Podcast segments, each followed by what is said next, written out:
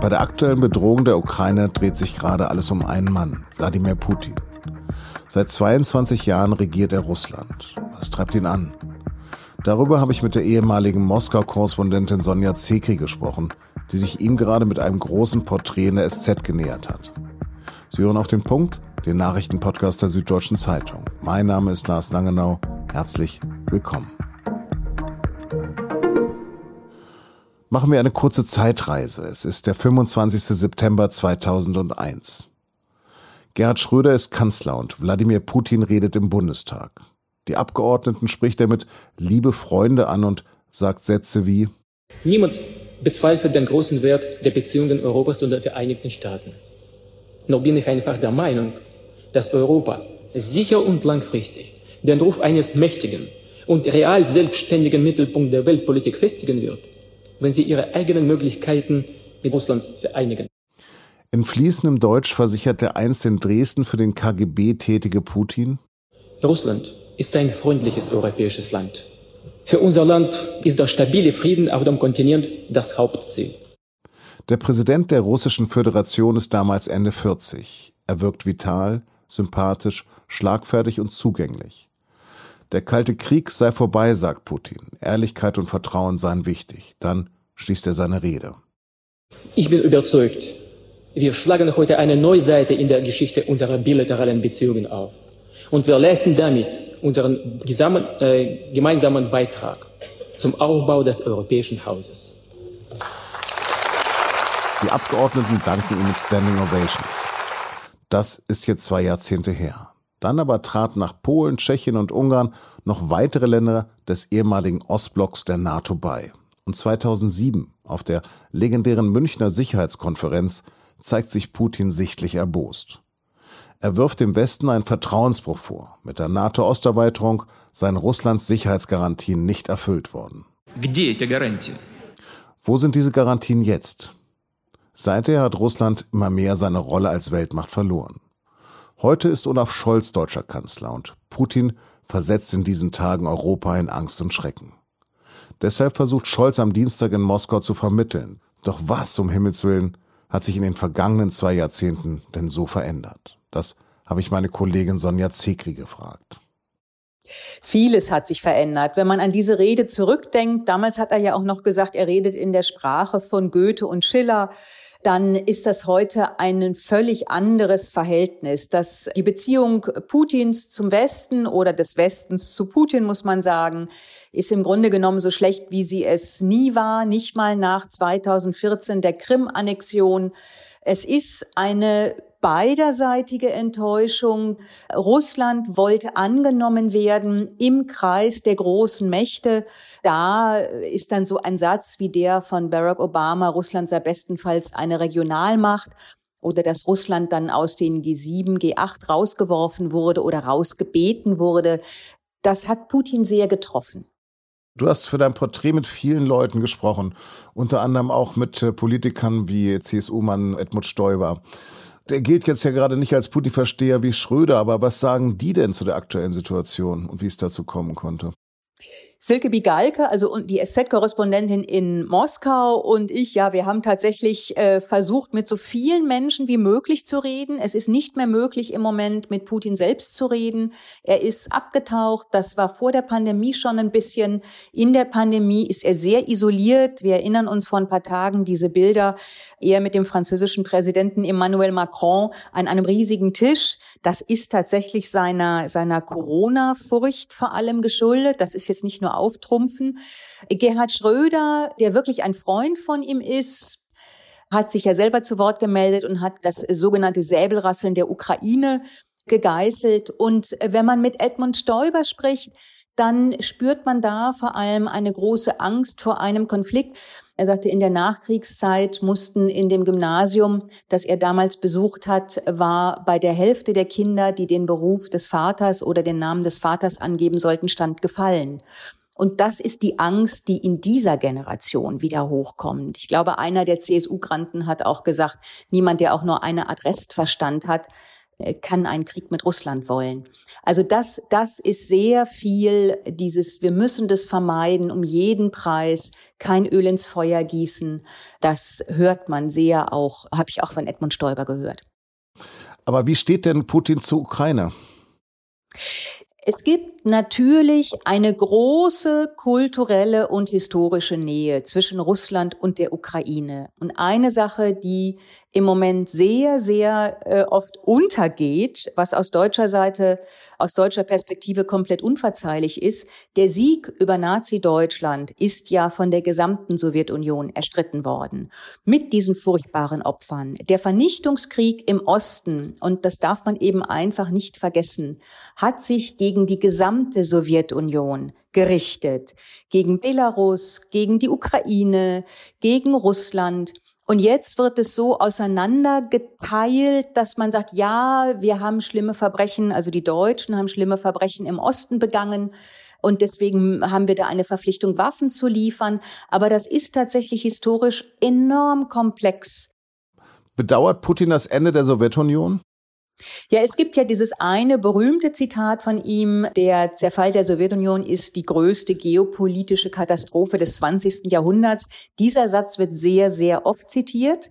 Er hat aber auch viel anderes über die Sowjetunion gesagt. Und eines der Zitate, das er eben auch gesagt hat, was mir tatsächlich auch, was ich auch neu ähm, erfahren habe, ist, wer das Ende der Sowjetunion nicht bedauert, hat kein Herz.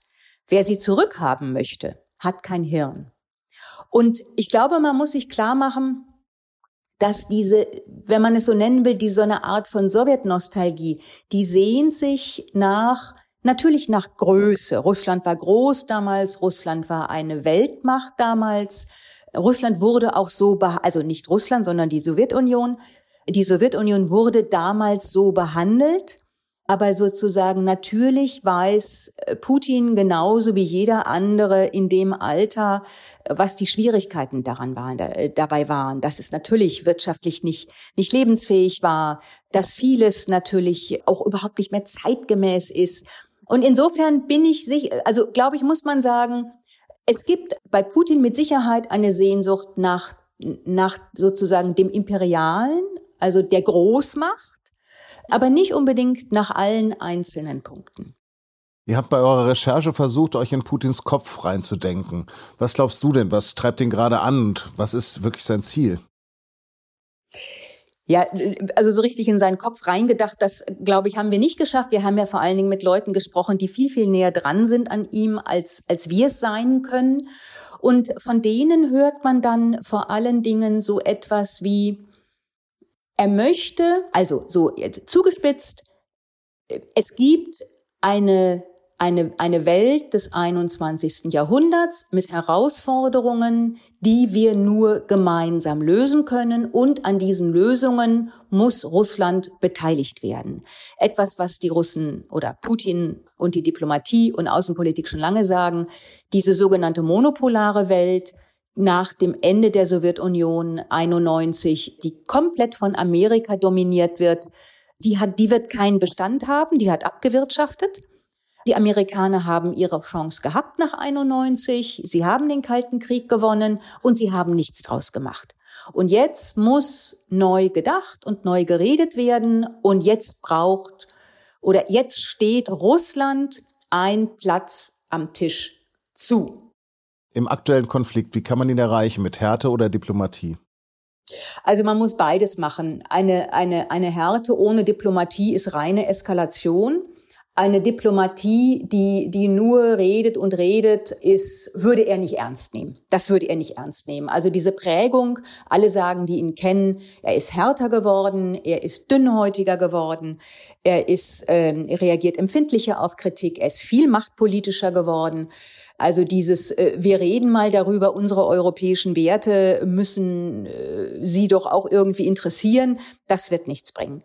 Interessant sind eher so die Dinge, die die mir Gesprächspartner gesagt haben oder uns, die unterhalb oder die, die gar nicht mal so sehr militärisch sind, sondern vor allen Dingen eben wirtschaftlich. Ähm, also einer sagte eben auch, die, die auf russischer Seite wird sehr genau verfolgt, Ähm, wen würden wirtschaftliche Sanktionen treffen? Was wären das für Einschläge?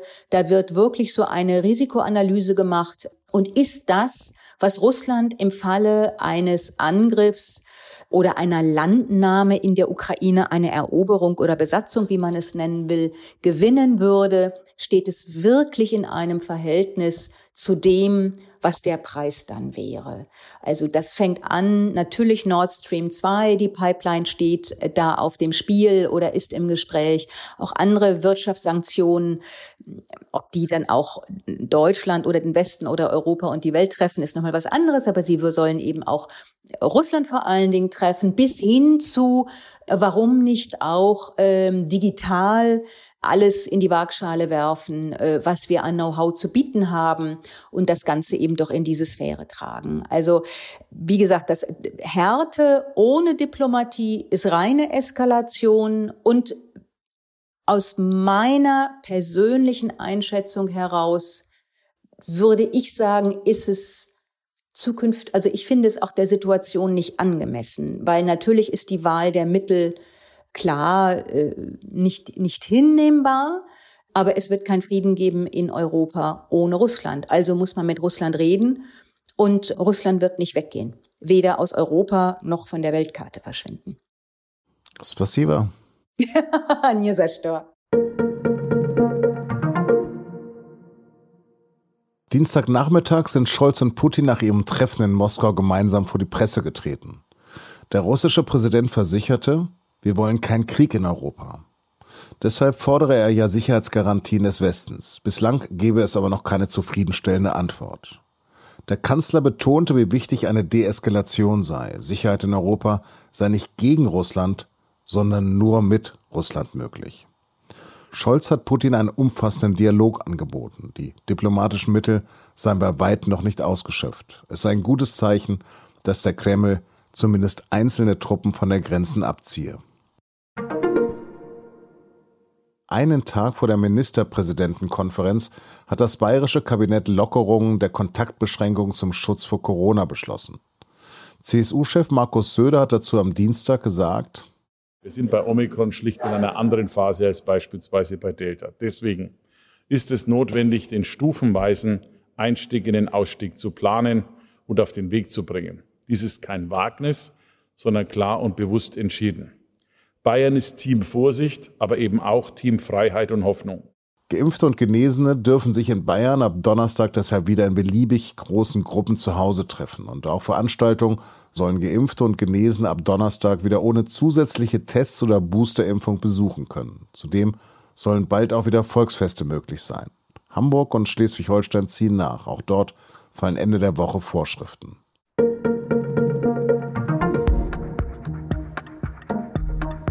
Nahe München sind am Montagnachmittag zwei S-Bahnen frontal zusammengestoßen. Ein 24-Jähriger ist dabei gestorben, Dutzende Menschen wurden verletzt, sechs schwer. Dabei soll die automatische Sicherheitstechnik funktioniert haben und das tragische Unglück auf der eingleisigen Strecke wirft immer neue Fragen auf. Die versuchen meine Kolleginnen zu klären. Weitere Informationen unter sz.de. Redaktionsschluss für Auf dem Punkt war 16 Uhr. Produziert hat die Sendung Emanuel Pedersen. Do swidania.